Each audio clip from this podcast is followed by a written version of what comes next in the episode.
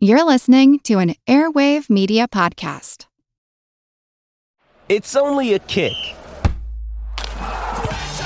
a jump, a block. It's only a serve. It's only a tackle, a run. It's only for the fans. After all, it's only pressure. You got this. Adidas.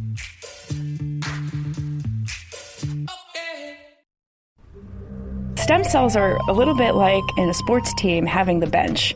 And so they're sitting on the bench waiting to be needed for healing and repair. When it comes to healing, each of us has a stem cell bench team waiting in reserve. I'm Jim Metzner, and this is The Pulse of the Planet. Being a professor and a practicing veterinarian, I do both research and I treat horses. So, in our research field, we're very interested in using stem cells and other regenerative medicine therapies to treat orthopedic injuries in horses, dogs, and our hope is that this will translate into the human medical field. Dr. Jennifer Barrett is an associate professor at Virginia Tech's Marion DuPont Scott Equine Medical Center. What we've learned since the 50s is that there are actually stem cells present in adult humans and animals. So you don't have to go to the embryo to get a source of stem cells. So in each person and each animal's body, each of the tissues has a store of these stem cells that help to rebuild that tissue after injury.